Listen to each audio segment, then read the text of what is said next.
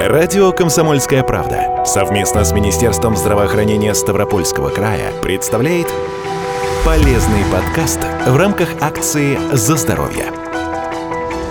Применять физические факторы в борьбе с болезнями человек начал с древних времен. Например, жители средиземноморских стран применяли электрические разряды морских скатов для лечения суставов и параличей. А в Древнем Риме активно пользовались лечебным и профилактическим действием солнечных лучей. Позже в лечебную практику стали внедрять и искусственно полученные физические факторы, начали разрабатывать специальные аппараты.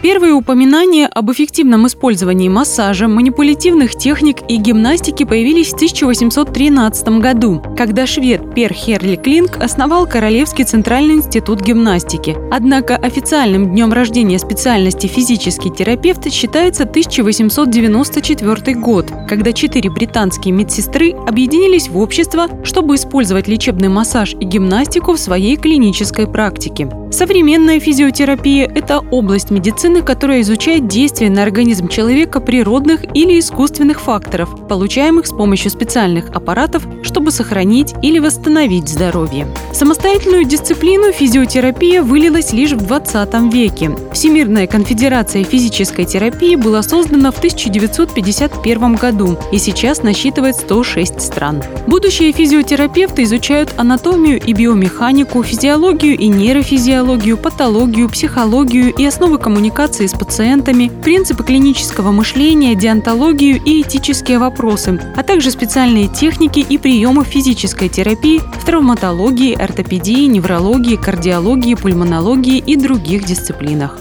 Физиотерапия может применяться как и самостоятельно, без лекарственных методов лечения, рассказывает врач физиотерапевтического отделения Ставропольской краевой клинической больницы Светлана Попова так и в сочетании. По доказательной медицине, если это необходимо, то именно в сочетании физиотерапевтических факторов и лечебных химических препаратов достигается более быстрая результативность, да, чего мы хотим получить. Способы лечения и возможности современной физиотерапии весьма обширны. Лазера, вибро и магнитотерапия, тепло, вода, электро- и светолечение, массажи, ингаляции, лечебная физкультура и многое другое. Все это используется для лечения, восстановления и реабилитации больных неврологических отделений, людей с проблемами органов дыхания, опорно-двигательного аппарата, органов пищеварения, а также в гинекологии онкологии и при травмах. Практически любой недуг может быть, если не нейтрализован, то ослаблен благодаря грамотной физиотерапии. Специалистам в этой области приходится работать в тесном контакте с врачами разных отделений и специальностей. Для каждого больного разрабатывается своя программа лечения или реабилитации. Во-первых, врач-физиотерапевт знает свои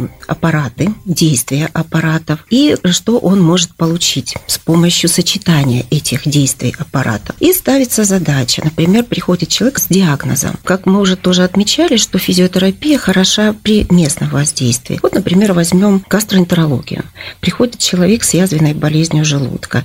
Его лечат и химиотерапией, то есть это лекарственные препараты, и физиотерапией. И по доказательной медицине, когда человек получает комбинированное лечение, то есть и и природные факторы, и химические факторы, результат быстрее и более стойкой в ремиссию выходит человек. В уже упомянутой гастроэнтерологии к физиотерапии, согласно статистике, прибегают примерно в 60-80% случаев, начиная от употребления минеральной воды, заканчивая магнитотерапией, ультразвуком, бионикотерапией и прочим. При этом динамику такого лечения отслеживают физиотерапевты вместе с профильными врачами. Через несколько дней на третьей, пятой процедуре часто бывают обострения. Врач должен объяснить пациенту, что это нормально, что вот такой патологический процесс сразу сместить в положительную сторону и положительный результат получить не всегда возможно. Есть определенный процент, около 30-35% на третьей, пятой процедуре бывает обострение, но потом выравниваются все его компенсаторные механизмы, и организм начинает отвечать на лечение. Мы вот снимаем отек, воспаление, болевой синдром, если нужно, и общую реакцию. Физиотерапия помогает восстановиться после травм и операций, улучшает качество жизни людей. Если говорить проще, зачастую Зачастую это помогает больным быстрее встать на ноги, активнее задействовать ресурсы своего организма для его оздоровления. Специалисты для ряда своих пациентов разрабатывают целые программы реабилитации. Реабилитация, она вообще имеет четыре своих этапа. Рассказывает врач физиотерапевтического отделения Ставропольской краевой клинической больницы Светлана Попова. Первая – это самая ранняя реабилитация в стационаре. Вторая – это амбулаторно-поликлиническая реабилитация пациентов. Третья – это самостоятельная в домашних условиях. И четвертая – это вот санаторно-курортное лечение. Мы стоим на первой реабилитации, когда и сталкиваемся с хирургическими профилями пациентов, например, и с ортопедической, ортопедия, травматология. Они вообще постоянно пользуются, даже не представляют, как они без физиотерапевтического лечения второй половинки комплексного лечения. После операционном периоде мы можем подействовать местно на раны сразу же на вторые сутки, снять отек, воспаление, болевой синдром, дать ранозаживляющий эффект, улучшить регенерацию. ЛФК обязательно. Используют физиотерапию и для послеоперационной профилактики. Профилактика со стороны легочной системы. Эндотрахеальные наркозы. Обязательно назначить надо ингаляцию пациенту для того, чтобы не было застойных явлений в легких, чтобы не развилась пневмония в послеоперационном периоде, бронхиты всевозможные. Со стороны кишечника возникает уже в послеоперационном периоде динамическая кишечная непроходимость. Здесь замечательный помощник у нас электростимуляция кишечника. Буквально одна-две процедуры, и кишечник начинает работать. В условиях глобальной пандемии физиотерапия оказалась очень нужна для тех, кто переболел новой коронавирусной инфекцией. Для их восстановления применяется комбинированное лечение с использованием некоторых процедур. Назначается это лечение с учетом состояния организма человека и клинической картины в данный момент. Конечно, вот в ковиде самое первое и самое многочисленное осложнение, так можно сказать, это со стороны легочной системы, так образуемый пневмофиброз. Пневмофиброз, когда человек человеку не хватает резервов, объема легких, не хватает кислорода, страдают ткани без кислорода и весь организм, начиная с головного мозга и заканчивая кончиками пальцев, сердечной мышцы и так далее. Поэтому, конечно, очень важно восстановление легочной системы постковидной, такой как пневмофиброз. Такие лечебные факторы применяем. Опять же, на ослабленный организм мы должны применять и мягко действующие факторы, и такие вот биорезонансные, адаптированные адаптированные к нашему клеточному уровню даже. Они работают все на клеточном уровне, такие как бионикотерапия, лазеротерапия по биологически активным точкам. И очень хорошо они обладают противо как воспалительным, так и рассасывающим действием, противофиброзным. И получается хороший результат.